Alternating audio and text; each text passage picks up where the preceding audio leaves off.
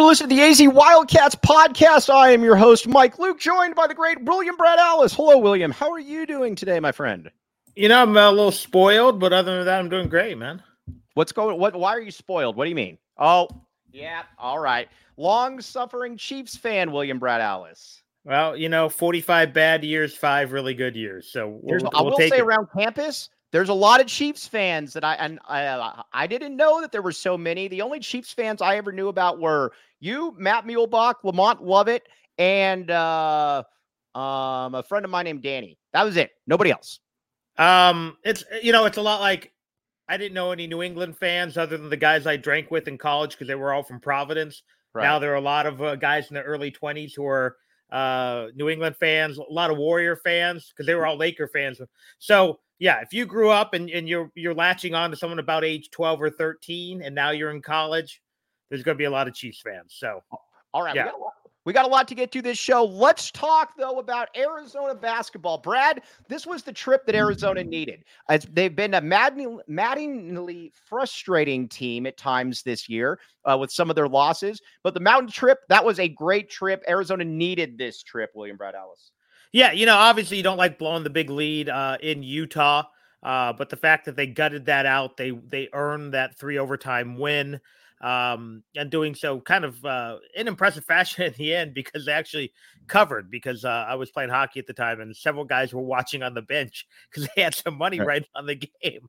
Um, but then to go in and do what they did in Colorado, they had every excuse to drop that game. Right, A tough place to play. I thought they were going to lose you know, a place they haven't won in what eight, nine years or eight, um, you know, coming off a three overtime game, uh, altitude, um, and they went in and and frankly won by 20 something and it could have been 30 something.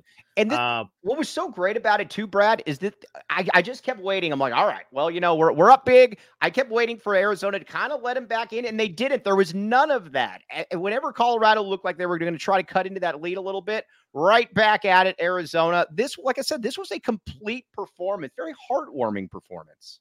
Yeah, that that's arguably one of the two or three best wins of the year.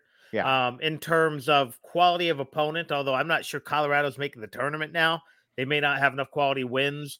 Um, but in terms of ad, uh, you know adversity earlier in the week, uh, and just the way they kept that that that foot on the gas, and I was watching it with some family who's from Iowa. They're big Hawkeye fans. They were kind of like first stunned how fast the game moved. Right. Um, and then secondly, every time I kind of like every time they got down to like 16 and I started, you know, like, uh oh. Yeah. They're like, what? You guys are in control. You're fine. But I'm like, no, you haven't watched enough Arizona basketball. But um, no, super impressive performance. Uh, because it, frankly, you know, Caleb Love was just okay. He didn't shoot particularly well. Some other guys uh, struggled, but not only did we see other guys step up, uh, but we saw Tommy Lloyd kind of dip into that bench a little bit. Conrad Martinez and uh, Philly B with some quality minutes. Conrad um, doesn't stink. I think I'm going to be wrong on Conrad. Conrad doesn't stink. There's something. There's something there to little El Jefito. Is that what they call him? I think so. Yeah. You know, it's kind of like Tommy Lloyd said. The guy's just a competitor, and he, you know, he's athletic. Um, you know, unfortunately, he's just my size, I think. But yeah. Uh, yeah, well, um, my my my size and your weight, but um, yeah. but he looks like a guy who might be able to come in and, and play a nice role over the next couple years. It's just uh, you know, kind of what we thought maybe Barcelo would be for Arizona, right? Um, you know, kind of a poor man's, uh, you know, kind of you know, for uh, kind of a Muehlebach type, just a gritty, smart player. He might be, no offense, Matt, a little faster than Matt was, but um, just a smart player who, you know, can come in and give you quality minutes when you need it. And that might be five minutes a game, might be 25 minutes Let's talk Kylan Boswell. We've been talking about it from day one, and we're going to get to your guy, Jaden Bradley, as well. This was the best performance by both of them combined, I think, all season. Boswell was aggressive. He looked like he belonged out there. And Jaden Bradley, let me ask you this. And again, he's not nearly the player. I get it. I get it. Is there just a little, just a little inkling of Jason Terry and Jaden Bradley? You know, I hadn't thought of it um, because kind of, and some of it's just his build and his look. I always think of him as a, a point guard version of Solomon Hill. Right. Um, steady, smart, um, athletic enough. But I could see, I think J, obviously JT was that elite NBA offense, but he's a spark guy. He's a guy who can come off the bench. He can get you points sometimes, but I just like the way he runs the offense. And again, I'm a, I love game managing quarterback point guards as opposed to yeah, as much as I love Jason Gardner. Don't get me wrong, Jason Gardner is one of my favorite players in U of A history. But give me a Mike Bibby, give me that guy. Uh, Come on, Brad. Give me TJ McConnell, uh, a guy who can just run that offense, who doesn't need to score 14, 16 points a game, who's just as happy being four and eight, you know, eight assists. I like those kind of point guards.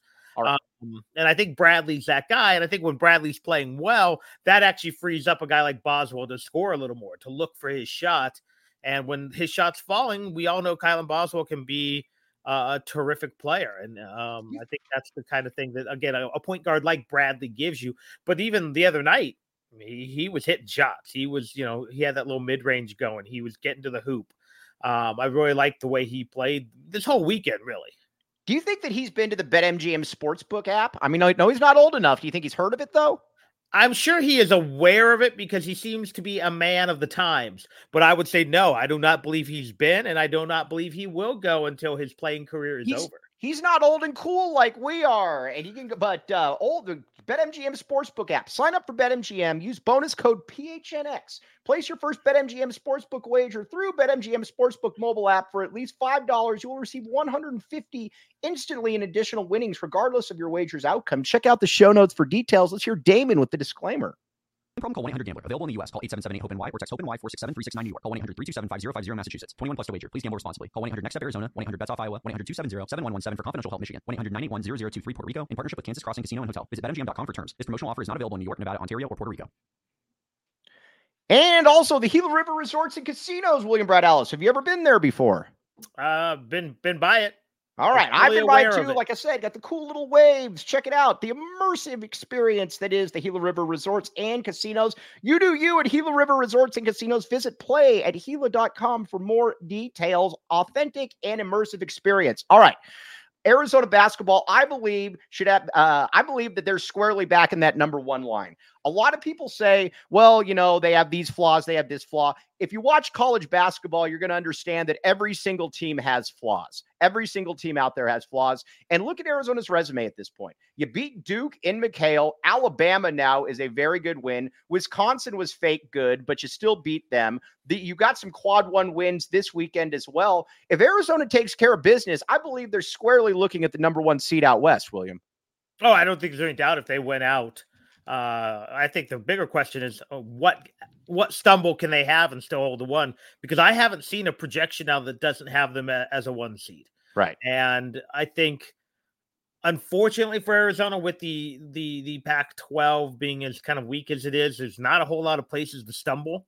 Um, whereas you know someone in the Big 12, you know Kansas has some grinders left. Right. Um, you know Purdue has some some grinders left, even though they may be false grinders. But uh, so there's still places to stumble. Whereas Arizona, yeah, for sure, Arizona's going to be the favorite every game they play until March. Um, so I think again, Arizona's ability, uh, honestly, I think Arizona could more likely get the number two overall seed than they could get a number two seed um, just by playing smart basketball. We also know they can lose to anybody. So, you know, for all we know, they, they, they could stumble to a team that's not even gonna uh, that's gonna have to play on the first night of the Pac-12 tournament, but they can also beat anyone in this league by 20. Well, I think that's what's exciting too about the Colorado game is that Arizona gave a full effort there. And I think that's what's, you know, there's there's games where you just kind of wonder what where exactly is the effort. Stanford was Stanford was one of those games. Obviously, Oregon State was one of those as well. This was a total uh, again, this is what a number 1 seed looks like. When Arizona is fully engaged from start to finish, I don't know that there's a team in the country that has a higher upside than the Cats. Yeah, you know, and I look at it too. I, I don't care to be honest about that Oregon State game um, because it's a hard to get up for a game. Although their crowd was really good for who showed up in what late January, early February. That that's where you slip. The Stanford game to me is inexcusable because Stanford sucks and you got worked. But right. to lose to a scrappy Oregon State team with with which was their Super Bowl, they, I mean they had what three thousand people, four thousand, which is really big for them. And the kid hit a, a ballsy shot. I don't care. Stanford sucks. Stanford, you shouldn't lose. And the rest of them, again, Washington State's not a bad team, and you lost in Pullman. I think Washington, Washington State's Washington what, State's good. Are they, they the second, the best team in the Pac-12 conference? Yeah, I mean they're heck, they're the only sure thing left in the conference to get. I mean this this could be a two bid league. How right. weird is that? Yeah. Um, so again, yeah. Stanford's the one you're like, there's no excuse because it was early. You know, you should be getting getting geeked up for Pac-12 play. Uh, Oregon State's a completely understandable one, and frankly, it might have been. You know, if I had really looked at the schedule, it might have been one I picked. All right, now with Arizona, um, Arizona though, like I said, they just when they play like that, they check off every box. Mr. Tyler Warden, great name. Arizona, and by the way, I like stealing his stuff on Twitter. Tyler, I need more of those fun little stats that I can steal and uh, give you some credit for, but then it makes me look better. I need all the help. Uh, Arizona could 100% win the Natty, and they could 100% lose to a 15 seed. The, they play like they did against Colorado, and it's the former. They play like they did. Yeah, I mean, you know, I get what he's saying, man. It just you and I said this a week ago, and so a couple people blasted us. By the way. I said they could win a national championship, but they could lose in the first round and anything in between. And a lot of it's going to depend on matchups. I mean, you really want to avoid, as I have said, you want to avoid a team that looks more like a uh, uh, ultimate frisbee team who has a bunch of guys who can bomb from the outside and some big fat guy with a beard in the middle. Uh, those are the teams that could upset Arizona. Um, and conversely, yeah, they could they could make a, a really deep run with no problem and anything in between. All right, let's talk Oumar Ballo, leader of men. Oumar Ballo, I think it's listen.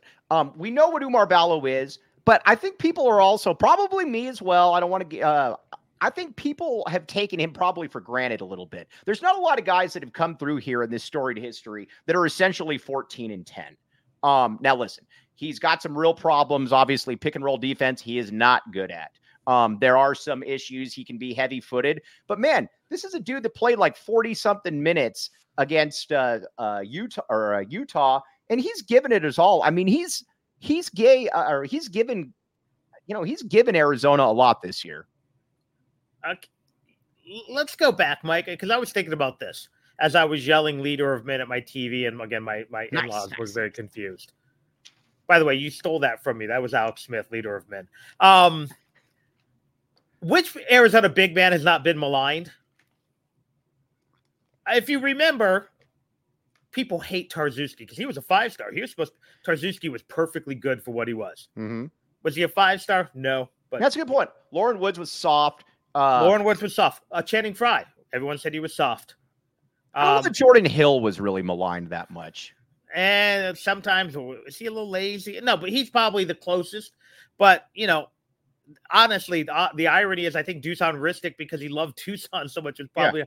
But was go all limits. the way back. You know, people thought Works was lazy. People thought Stokes was lazy. He probably was. Stokes um. We can be honest about Stokes. Nice guy, but he wasn't good. Stokes, look at the senior year numbers again. He wasn't. Dude. I don't. Brad, what? He led the nation in uh, missed dunks. Oh yeah, no, no doubt. But he also he also uh, boxed out so Chris Mills could be a millionaire. Um, the fact is, you're hard pressed for whatever reason. Big men are what people focus on. I think it's because it's easier just kind of look down low.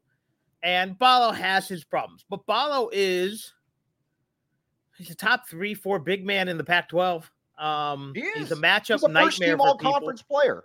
Um, yeah, is he is he is he is he a lousy defender at times with bad matchups? Yes.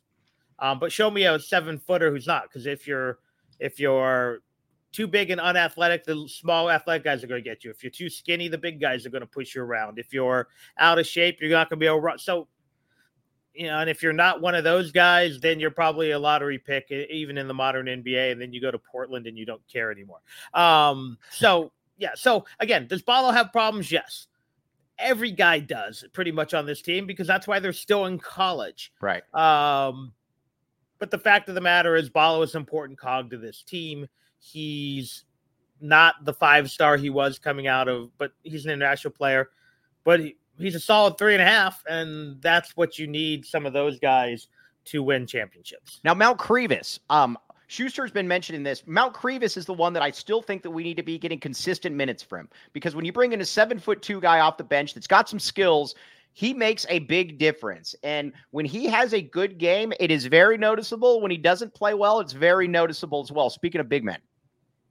Yeah, I mean, and he's that's just the inconsistencies of a freshman. And again, maybe by February it's it's not an excuse, but he's still learning you know American game, the American uh, society. Um, you know, he's he's a good athlete. He's not an elite athlete. He's strong, but he's not as strong as he needs to be. He's just inconsistent. But he's an 18 year old kid.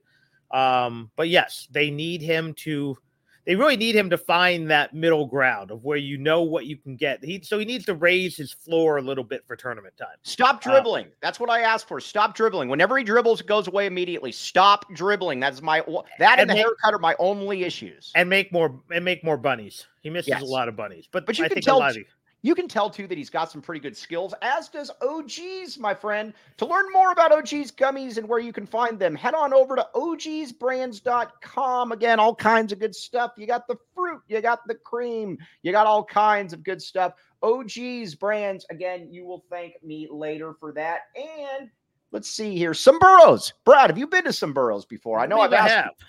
Is it good? If it's not, don't tell me it's delicious. But right. you know, Someburros, very very good stuff. Um, now hold on just a second. Let me find this because it just went away. Yep, Chester Burnett. We will be bringing you on shortly. Um, where? Why did this go away? All of it. All right. Either way, Someburros. Check it out. Um, you got all kinds of good food, and on top of that, you can get it. Uh, like I said in Phoenix, very good stuff. Brad, you like it. I like it as well. This is correct. Absolutely. All right. Now, um, before we get Big Chester Burnett coming in here, let's make fun of uh, let's make fun of ASU a little bit. Um, ASU, are, are we at the end of the Bobby Hurley era? I have no idea, to be honest, because I don't. Well, they don't have an AD, um, so maybe not. Uh, but they have to make a decision. Obviously, Bobby Hurley is what he is. He's a average coach. Right. Um, he will get you in the tournament every few years. He's a poor man's Herb Sendek. Um, they missed their window. What they should have done is they should have run them last year and they should have just opened the bank for either Pitino or Beard, and you take their warts with them. Or, or um, Muss. You bring in the Muss bus next year. Is he leaving Arkansas for ASU? I mean, you I know he's got some ties there. yeah, I do. Don't you? Yeah, of course it is. I yeah. just think I just think with, I think Muss has a shelf life wherever he's at, though. And plus, I also think that Arkansas may be figuring out they're not a football school and maybe throwing some more money at right. basketball. So, um, to me, that's what you do. But he, and it's maddening, really, if you're an ASU fan, because you enter league play pretty good, you win for those first few weeks, and then it falls apart, and it falls apart quickly. And the next thing you know, everybody's transferring, and you're rebuilding again. Except the difference is Dana Altman rebuilds successfully more often than not, and Bobby Hurley doesn't. Well, and Bobby um, Hurley, I just never have any idea. Like you watch him, and it just feels like it's every man for himself. It doesn't really feel like there's any like real idea about what's going on. It reminds me of what we accuse Steve Lavin of being, but Steve Lavin was a good guy with great players. Right. So he had good teams. He had Baron. Maybe he, he may have underachieved. Right. But Hurley's teams, and he, Hurley's had some teams with some talent, but they just don't gel. Right. And I think a lot of that is his abrasive nature, probably. Um, and you know what's um, funny about him? He's actually a great. I he's I've met him once, and everybody says he's a great guy off the court, a great dude. You know what? I'll give you a great example from Arizona. A lot of people didn't like Mike Stoops' sideline antics. Guess what? Stoops was a good dude good mm-hmm. great to interview. You get him one-on-one very engaging. He was a maniac on the on the court or on the field and i think that's kind of hurley because yeah, i've heard the same thing. I've heard bobby hurley's just a really good dude. Um you know really good family man things like that good in the community but i think he's abrasive and i think in many ways a lot of times when you are an elite player and he was an elite player in college maybe not in the pros you have trouble coaching guys who don't want it like you do because he was an elite player who had elite work ethic. And I think that's tough for some guys. I think that's why a lot of, you know, a lot of guys who are superstars can't make that transition to coaching. All right. Speaking of which, now we're joined by the great Chester Burnett. Chester Burnett. Hello, Chester. How are you doing? I'm doing good, Mike. How you doing, man? Not too bad. Not too bad. Very excited. Been trying to get Chester on for about a year now, but we've got Chester in here. First of all, Chester, what are you up to, man? You're a man of many. Uh, you're a man of many different avenues. What's going on in Chester Burnett's world? Well, uh, we just got done with this whole um, transfer portal thing, as you guys know. So that was been the that's been the highlight of kind of what's been going on in the Burnett household, trying to figure that whole thing out for Ken and helping him make sure he was able to make good decisions with regard to that, which I got a lot of comments on. But um, then also, you know, my other son Gage, he just committed to Cal Poly, you know, San Luis Obispo. So we're uh, you know excited about that for his opportunities. And then I got my daughter, who's got to commit here in June to where she's going to go play college for volleyball. So it's a lot of a lot of exciting stuff going on. Didn't anticipate everything to happen with Ken and you know with the school there, but you know things happen. We had to midstream adjust and kind of go with the flow and get some advice to some people we trust and figure things out. All right, Chester. Before we get to that, let's talk a little bit though about what Chester Burnett is up to because you've got your uh, you got your hand in a lot of different pans. What's going on in Chester Burnett's world? Well, I just um I just semi finished what I'll call is my first book.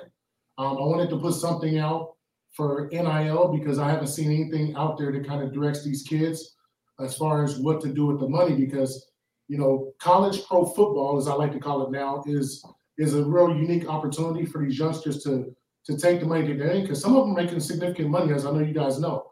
You know, twenty thousand, thirty thousand dollars a year. Some kids make that, but then there's others that are making millions. So my whole thing is that, you know, when I was their age, and I remember when I got drafted, you know, to the to, when I got drafted to the Vikings, and ended my first year with the Redskins. I had no idea what to do with the little bit of money I did have. I mean, I had some money in the bank, and I had no idea what to do.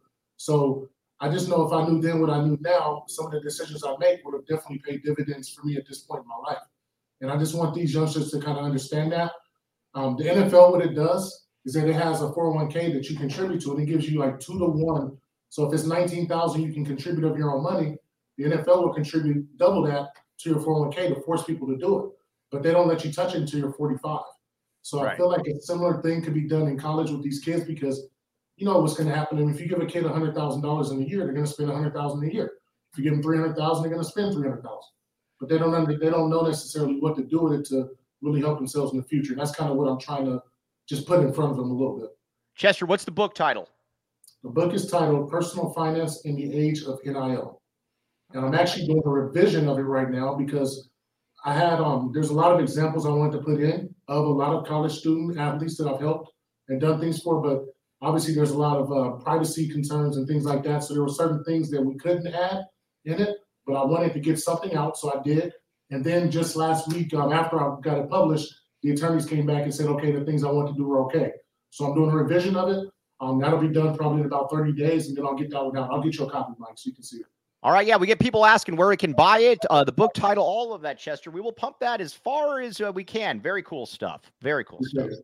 All right. Just now, let's talk a little bit. Or go ahead, Brad. You got a question. What's up? Yeah, obviously, even just the world of recruiting is confusing. I used to cover recruiting uh, for a living, and you know, you're, you're trying to help parents, uh, not just the D1 level, but everything from NIA. But now, when you throw on transfer portal, you throw on uh, NIL. How confusing has it become, not only for the kids, but for their parents, their guardians? Uh, their high school coaches who might have a, a, hand in it. Now we have seven on seven coaches. Seems like this is maybe the most confusing time ever for recruiting, and it doesn't end uh, when you sign the the letter of intent. No, it's ridiculous. I mean, you have you take the situation here at U of A. You know, everyone's dialed in and ready to go, and you know, you come off a big bowl game win, and all of a sudden, then you know, within a couple of days, everything changes. These kids' lives are disrupted. I mean, you don't know what to do. There's actually no one to turn to to give you advice on what happens. But all I know is that you know you have to. What we did as a family, and I think you know the, the you know Les and did the kind of the same thing. You take a step back you look at things for what it is. You take your time, but in everyone's situation is a little bit different. You know, with regard to with regard to Ken, and what I can say is that he's been knowing Coach Paopao since his since he was an eighth grader. So that's kind of been the guy who's been leaning on, who's been teaching him, developing him, developing him, and getting him ready to go. And all of a sudden, everything changes. And then he goes to University of Washington. So we didn't really have an option, you know, but to go and explore because the main thing is that obviously I'm a U of A guy, you know, you know, through and through, you know, and felt like, you know, my family was going to continue on that same trajectory, but things changed. And I had to say, okay, look, I'm a dad before I'm anything else. So I need to make sure that I'm able to give him proper advice. And I want him to take a step back and look at this thing for what it is. You know, yes, you have a relationship with Pal. Yes, you're at the University of Arizona. Things change now, and it's completely disrupted. So it's really bad, and, and the rules I think are terrible. Um, as regard for student athletes, because why is it that a student athlete, their coach leaves, but you can have no more contact with them unless you hit the portal? And for me, the portal is a dangerous thing because these kids, as soon as you hit the portal, you're technically a free agent. You've released the school of all. They don't have to give you anything. They don't have to take you back. You know, and there's a good chance that you could be on the street. I mean, you're like a free agent in the NFL, and, but it's your education that you're playing with. So it's right. a dangerous thing, and for them not to allow you to continue to have communication, at least with the coaching staff that brought you in for maybe five days or something. I mean, something like that should be allowed so these kids can make make good decisions. I mean, obviously our decision was made and made because of the family and you know the Brennans and and Matt and Coach Atkins and different reasons that that you know Keyan is here, but it's not the same for everyone. You know, they don't have the same guidance, so it is very confusing. And then you throw money into it. I mean, all bets are off at that point because most kids are going to go for the money. Yep. Talk a little bit about what the uh, like when you took a step back and everything, and obviously Keyan's back at the U of A. What was just kind of the the thought process? What would how, just take us through the Burnett family household and everything that went on before Keyan announced that he was coming back to the U of A? Well, the truth is, is that he was never really gone. So what happened is that we had no choice but to go into the portal so he could communicate with Coach Paopao because when we came on board with Coach Fisch, and I have the utmost respect for for Jed and all the all the coaches on that team. I mean, they did do a lot of positive things for the school. Now, when we came on board, it was you know it was during COVID when he was being recruited and all these different things, but they were very above board and compliant with everything that we did, and that really didn't change at all once this whole process happened. We knew that once things got moving, that we would now no longer be able to talk to Coach Paopao, the guy who Keyan had developed a relationship with, unless we were in the portal. So obviously we, we did that. Um, he had a few opportunities, which were nice because he hadn't really played, as you guys know, a lot. He's done very, very well in practices and things like that. But as far as actual playing and game time, I mean, but there was still a lot of interest in him. So we had to kind of put those things to the side. It was very respectful. It's people that, you know, reach out, you know, once he hit the portal, different schools and like really, you know, he's just he's trying to figure things out. We don't want to confuse things. So I took a lot of those calls for him to make sure and just kind of gave him the information he needed. But really, you know, once we once we got into the portal, it was like, okay, let's have the communication now. Um, I, I talked to Coach Akina, who I greatly respect. Right. Um, in detail. I mean, he's one of my guys. Has been for a long time, even before he came back to the U. So I discussed things a little bit with him. So he knew we were never out. It was just a matter of I want to make sure that you know when my son ten years from now, I want Keyan to be able to look back and when he asks me, Dad, why did you make me stay at U of A? It's not going to be because I went there. It's going to be because we look at all the opportunities, and this was the best situation for Keenan. And as a dad, that's what your ultimate responsibility is. All right, he is my breakout player of 2024 as well. I mean, you look at it. Uh, listen, Tanner McLachlan obviously did a lot of good things, but man, that tight end room is wide open now, uh, Chester, and very excited to see it because we generally, and again, you lived it, you know it. You know, I generally don't get a lot of high four star kids here at the U of A in recent years. This is that type of kid, and when you see him in person, you understand why he's got that type of talent. Yeah, he, and he's hungry. I mean, he's hungry. He's been he's been starving now for a couple years. I mean, but the truth is, is that I don't disagree with anything that's really happened in his career to date. I mean, there's a lot of developing that need to happen for him to play the type of tight end, the type of wide position that, that he was being asked to do. Uh, with the new staff, I believe there's going to be some. Um, he'll probably be used a little bit differently. They'll probably use him more to what his natural skill set is, is what I'm what I'm kind of seeing and what I believe. After, you know, speaking with them in detail about it. So I think he's gonna have he's gonna have a lot of opportunity to go out there and do what he does and have fun. Um, he's excited because I think with change, we, we look at change as a family as an opportunity, not a setback. So it's a good opportunity. And the people in that building now, I mean, you got Babers, I mean, you got, you know, Brent, you got, you know, obviously I'm close with his brother Brad um, for many years. So it's just, it's just, it's a family atmosphere. I mean, you talk about family, I mean, good Lord, I mean, it's, it's something that feels very comfortable for us obviously there's a big difference between being a 17 18 year old kid when you get on campus and now being you know what 19 20 year old by the time the season starts from a body transformation process. You start becoming a man. Um, how has he changed his body with the weight training the conditioning um, and and and and frankly how's he prepared himself now to be a an older player a veteran in uh, a d1 college program? He's completely dialed in. I mean from day one when he first came in he came in as a wide receiver. I mean him and T Mac were wide receivers at Servite. Right. I mean, so he was a receiver. I mean, he he rarely did any blocking. I mean, I remember probably three or four snaps in his high school career that he was in a three point stance.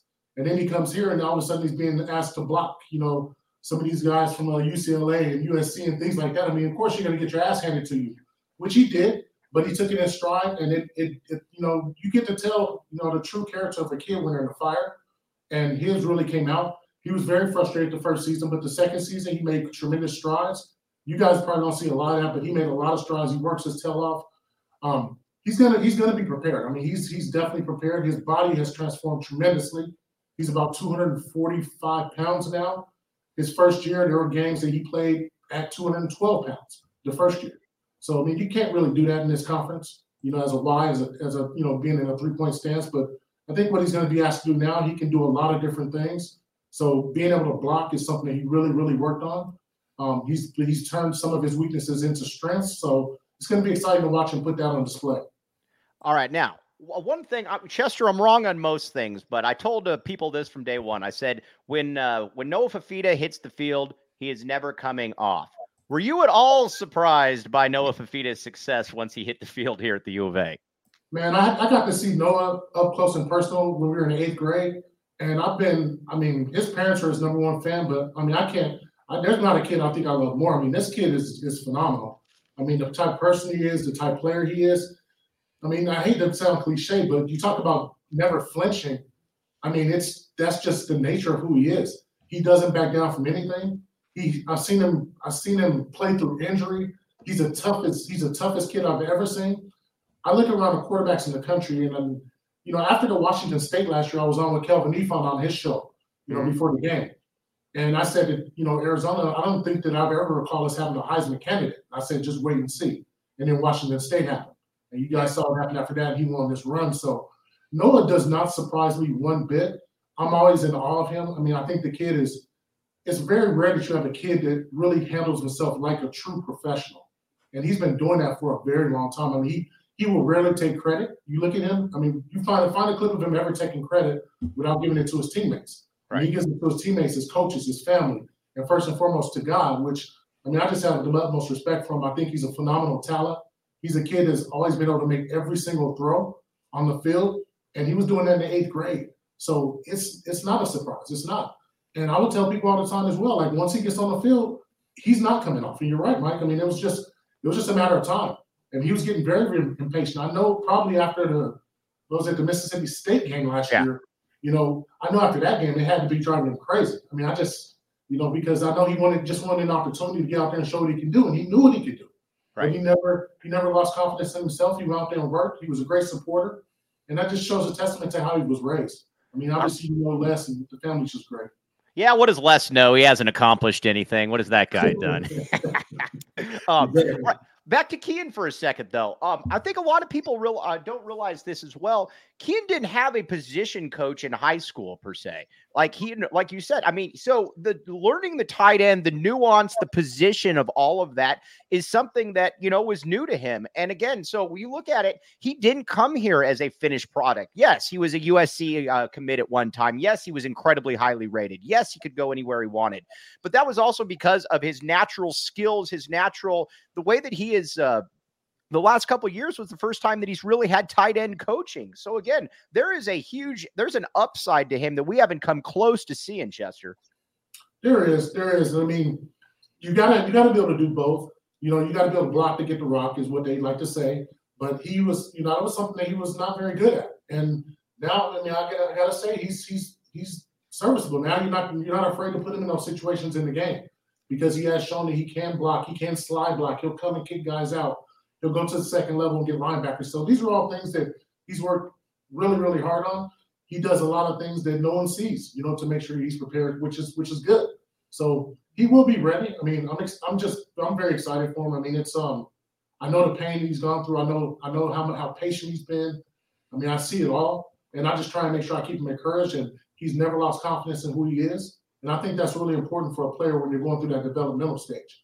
And he's not the only one. There's a lot of kids on this team that are doing that. I mean, you got, I mean, Kevin Green, you got AJ. I mean, you got you got a lot of guys that have gone through. I mean, Noah had to go through it for, for a long time as well. You see what he is. So I think there's a lot of upside here. There's a lot of depth on this squad, so it's going to be a lot of fun to watch.